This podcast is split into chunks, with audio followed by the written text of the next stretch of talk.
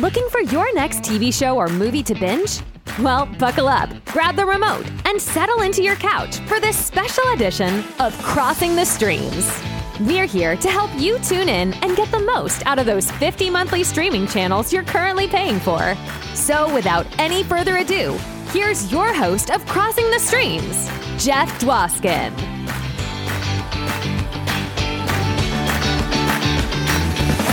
Heyo, it is I, Jeff Dwoskin, host of Classic Conversations, and your guide through this bonus episode of Crossing the Streams. What is Crossing the Streams? Crossing the Streams answers the universal question What should I be binging now? I just watched something. I gotta watch something else. What do I do? Well, you've come to the right place. Crossing the Streams is a live show we do every Wednesday at 9:30 p.m. Eastern Time on YouTube. We just completed our 100th episode, 100 hours right now of streaming, TV, binge watching goodness awaits you. But you're in luck. You don't have to go anywhere. I have three suggestions from a variety of those shows about to stream right into your ears. That's right. How special do you feel? I hope pretty special. We have segments from episode 70, 93, and episode 100 The Bubble, See, and Harry and Meghan. We're going to kick things off with a segment from live episode 70, Zach Wiseman of Some Nobodies, and he's going to talk to us about The Bubble. Take it away, Zach. Let's do the bubble. Oh, hey, oh, cool. It's my turn. All right. So, The Bubble, which is a brand new comedy movie. Now, I watched this the second it came out because of the, the cover box. I'm a 90s kid, so I say cover box. I think it's a poster or whatever. All on the cover box was, you know, Karen Gillan. Uh, you have Leslie Mann. You have Pedro Pascal. Yeah, you have all these beautiful David Duchovny. Uh, you even have. Um, who else? Aguz Khan from Taskmaster. Uh, you have Keegan uh, Michael Key. You have some uh, amazing cast on here, and I'm like, what is this movie about? So it's directed by Judd Apatow, and it's written also by Judd Apatow as well as Pam Brady. And you might know Pam Brady. She's a producer of like phenomenal comedies like um, South Park and a couple. Of, she also wrote Hot Rod. Uh, so she's been yeah, dabbling in comedy for for lots of years. And uh, this thing came out, and the premise of it is pretty stupid, really, which is just a group of actors and actresses stuck inside of a pandemic bubble at a hotel as they attempt to complete a film. Now, the premise of this film is this cast of people that have been together for six other films that are huge mega blockbusters called Cliff Beasts. Now, they're filming Cliff Beast 6, and because of the pandemic, they all have to go in this uh, this British hotel and quarantine. So, pretty much, it kind of a mockumentary on what like actors and the elite would do when being forced to quarantine for you know uh, a high level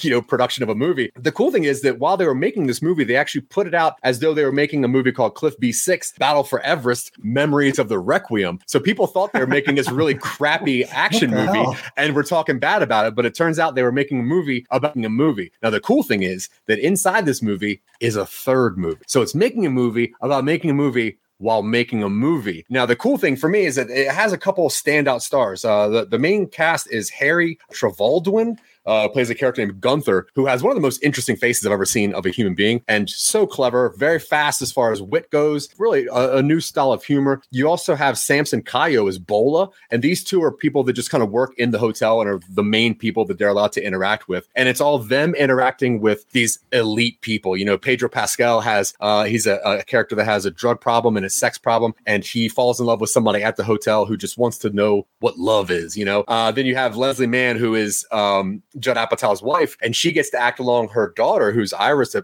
Apatow. And it's interesting how like each of these celebrities have to interact with each other because Keegan Michael Key is, you know, he's a celebrity, and in this movie he's like an action celebrity, but he comes across uh, Judd Apatow's daughter Iris, who is a TikTok superstar. She has 20 million uh, followers on TikTok, and he's so jealous of her and her TikTok abilities that he keeps like trying to get her to put him in his in her TikTok dances. And it's just so weird to see what I could think uh, high level actors and actresses are, are stuck doing while having to, you know, have the time of their life making billions of dollars. Now, I thought this movie was so funny, and I, I made my daughter watch it as well, and she's like, "Oh, this is really funny." And then for this show, I looked up the reviews, and people hate this movie, and wow. I don't fully understand. Uh, IMDb has this thing down as like three out of ten, I think, and there's so many number ones. I I, I like Apatow's style. I think that his comedy changes with what he's making. He's not the same style of comedian, and I really like what he's doing. Also, you have um, James McAvoy, John Cena, Daisy Ridley, Fred Armisen, Dennis Hopper's daughter makes a, a first acting appearance in here. Um, the wife of Borat. You even have Beck in this movie, so it starts at a cast and a really really weird movie. Uh, Kate McKinnon's in it. Yeah, I definitely suggest take it in. It, it, it is not a deep movie, but no there is uh, no Judd Apatow's deep.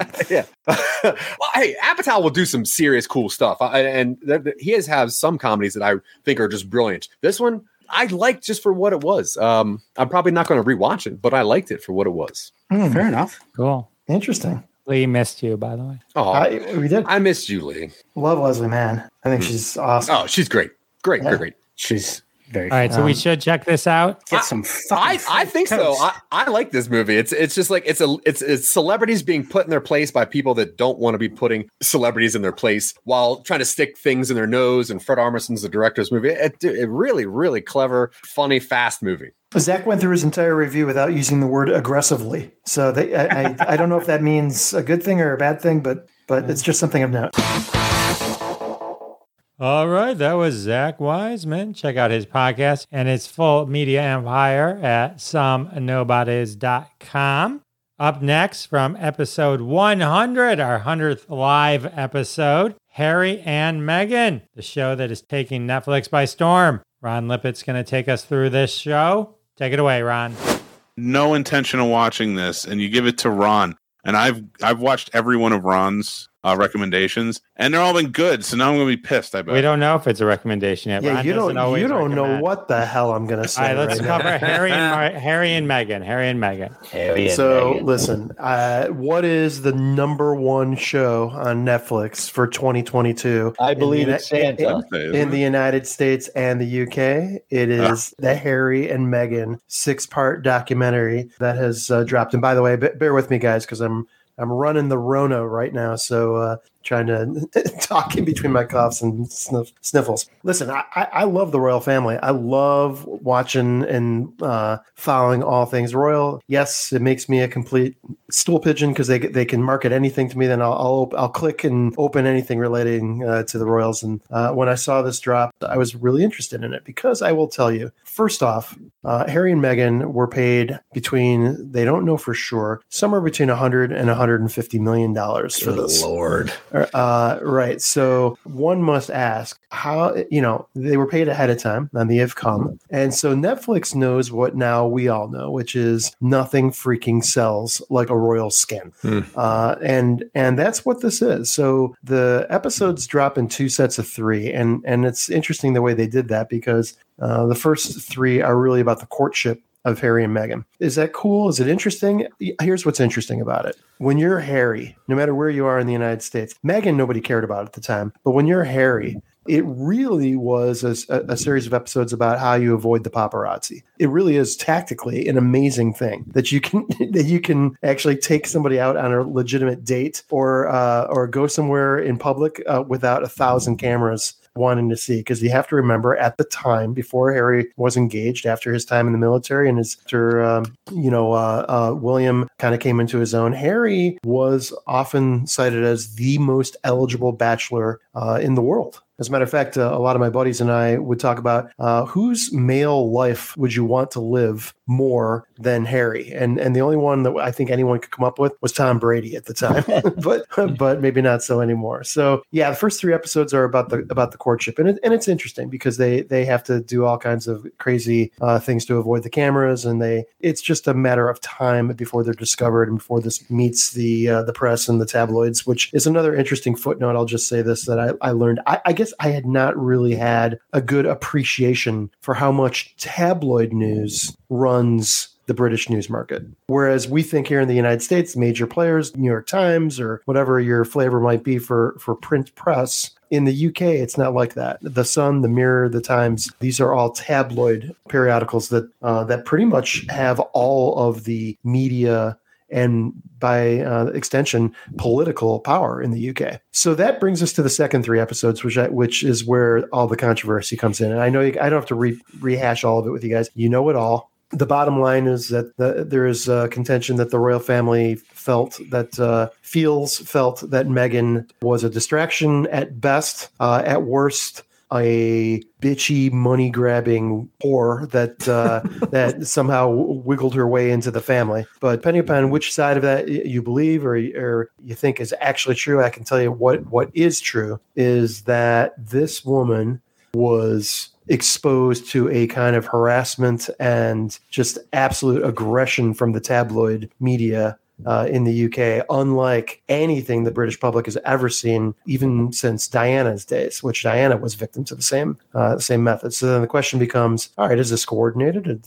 Was this was this designed by the royal family? Did did people try to spin Meghan in, in such a way that uh, you know that the British public would turn on her? Because at the time this all went down, if you can imagine this, Meghan was the most popular member of the British family. Wow. Uh, and she wasn't even an official uh, member yet. So, um, super interesting. There's a, a, ton of inflammatory allegations, ton of things that uh, some of which you heard on uh, on Oprah about questions about the the color of, of uh, Prince Archie's uh, skin, how dark it was going to be, and um, you know suggestions of racism.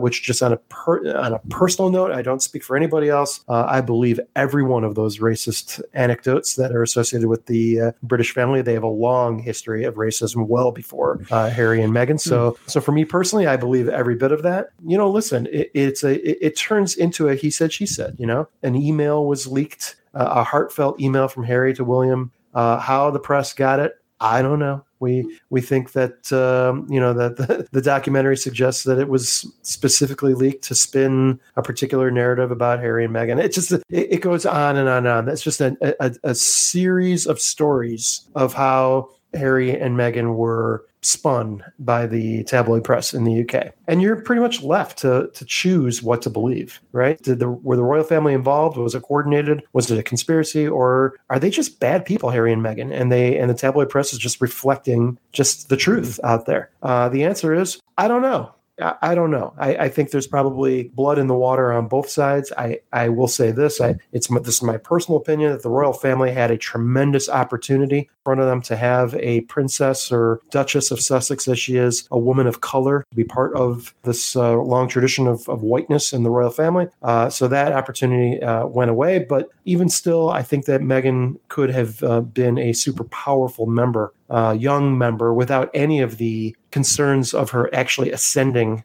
to the throne or even being a, a queen consort. So it, it's just interesting. In my mind, the whole thing is just a, mi- missed opportunity for the family. They are never going to come to reconciliation. Never, ever, ever. It's going to be interesting to see what the epilogue of this. Harry's written a book subsequently. I'm not sure what that's going to be about. I think that's more directly around Charles. One interesting side note before I, I give up is that um, the Queen herself, Her Majesty the Queen, before she passed, had no comment about any of this. We, we just refused to refused to engage in the fight in the in the in the internal workings uh, between Harry and and William, and just wanted no part of the shenanigans of this uh, of this problem between the two of them. When she died, she even then uh, had no public comment or know anything that would lead anybody in the public to understand what her opinion was about the whole thing, which is kind of damning. Actually, it just speaks to a little bit of how cold they are. So never, never complain, never explain. Right? That yeah, was their motto.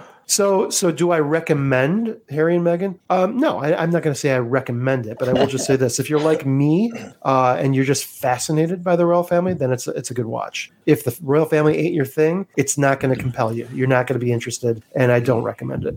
So it's just a, it's a matter of your own personal taste. For me, right up my alley, and I enjoyed every bit of it. And if you are into the royal family, I highly recommend.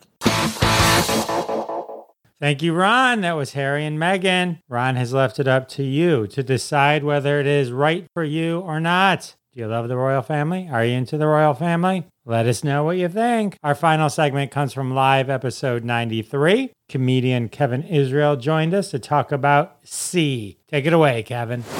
Kevin, tell us all about See. So See is an Apple TV uh, original. Uh, it's three seasons and done, which is one of my favorite aspects of the show. That they they created a story that they worked within a finite time span and they stuck to it. It stars Jason Momoa. It's set in a post-apocalyptic Earth. You don't really know how far in the future it is, but you get the sense that it's a number of centuries in the future. There was apparently something that happened to the human race, and everybody on the on Earth is now blind.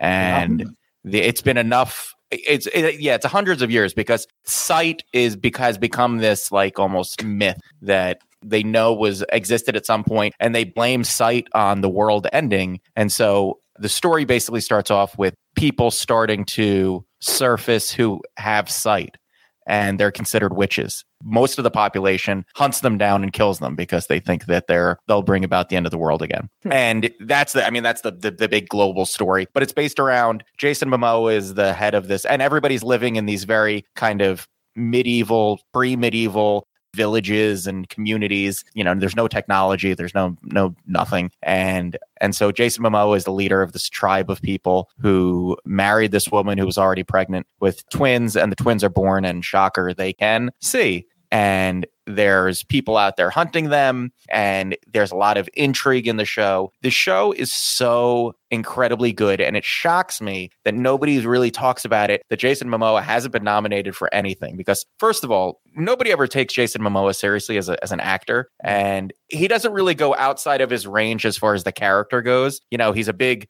brooding guy who's an amazing warrior but he plays blind so well. It's astounding and everybody credit to every all the entire cast. Everybody plays blind so well. They create an entire civilization of blind people, an entire logic of how people work, how they communicate, how they, you know, know if somebody walks into the room, how they they don't have writing, but they work their way around that. And they don't they don't miss a single detail in this story that you could say, well, okay, but if they're blind, you know, they'd all fall off a cliff or something. Like they cover everything and it's masterful. And the best thing about it is Jason Momoa is a, you know, he's a fighter. He fights in all of his in all of his parts. He fights as a blind guy and they basically create like a blind martial arts when these people fight, when all the blind people fight. And it's sa- I'm just describing it it sounds like it would probably be funny, but it's amazing to watch. And it's so violent and so believable that if the you know if people were blind for centuries and they had to adapt this is how how it would be. The other aspect i really like it is if you think about it if you were the only sighted person in a in a world of blind people you would essentially be a god. You could do almost anything and nobody would nobody you you could move around and nobody would even know you're there. And so it, it leads to that which is also why you know the society mm-hmm. believes that sighted people are are witches. But they make it so believable that the blind people can actually beat these the sighted people because their senses have been so developed over the over time. The show is just so well done, and there's so much more than than that. There's a great amount of intrigue and politics in in these different civilizations as they're trying to figure out what to do with the fact that sight is coming back and how they how they can man- manipulate it. But the best part of the show is the characters, and goes to the point of what we were talking about earlier.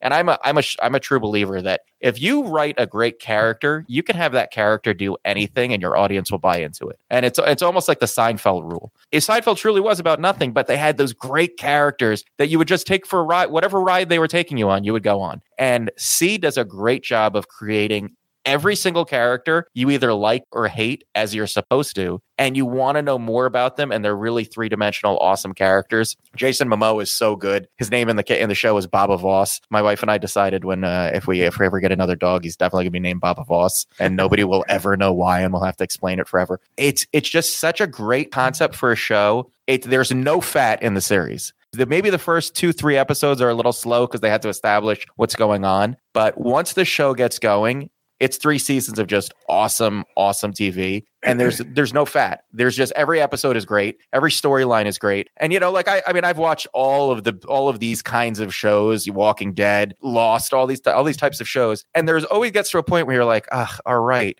enough. All right, we get it. There's undead people, and we get it. Like civil, everybody's a dick. Like, and everybody's horrible. like, how many seasons of this can you do? And See doesn't do that. So every each season is great. Each season has its own story, but connects to the rest of the the rest of the, the greater story of the of the show. And it ended. There was a there was a final ending that was a satisfying ending that you felt good about. And it's just such a great show. And I, re- it really disappoints me that it doesn't get as much talk as it as it deserves because I was just gonna. So sorry to interrupt you. I No, was go just ahead. gonna ask that. I, mean, I haven't heard any buzz on this show, and and It's- believe me, Apple wild. TV Plus needs buzz on some of their Yeah. shows. So it's it's wild to me. And the, and the other thing is, Twitter loves Jason Momoa. The internet loves Jason Momoa. Jason Momoa is like one of the number one meme worthy stars out there.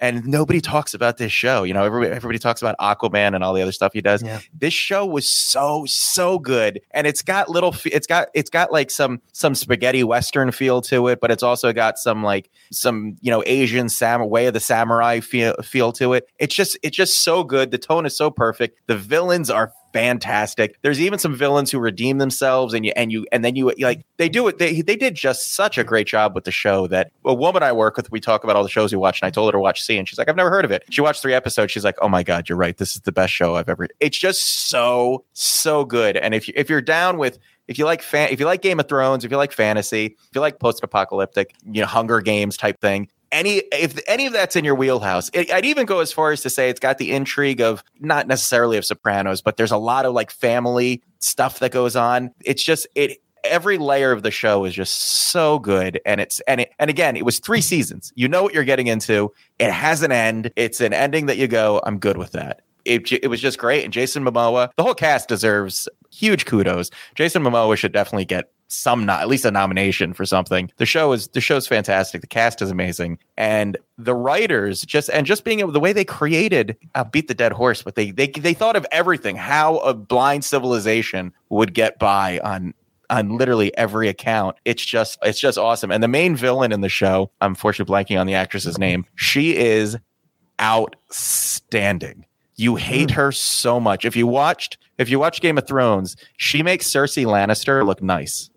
Like she is Wow. and she's a psycho. And the woman i think she's she's got an accent in in real life. I can't remember. She might be scandinavian or something. But she does this thing that she talks like this. Why would you do that to and my wife and i always like make fun of her whenever we watch but it's so creepy. And whenever she's whenever she's like about to do something horrible her voice like takes on this higher tone. But she cr- just created this character out of nothing. The whole show if you're listening to this as soon as you get done listening seriously go watch see because it's some of the best tv that's been created in the past few years hmm. I'm definitely into it. I, you know, I've seen it, but the problem, I think there was no context to this big brooding Jason Momoa and Momoa Yeah. and the word "See." Like I had no idea what it was, so I had nothing. You know what I'm saying? Like sometimes Yeah. you see a poster or something, you get some idea.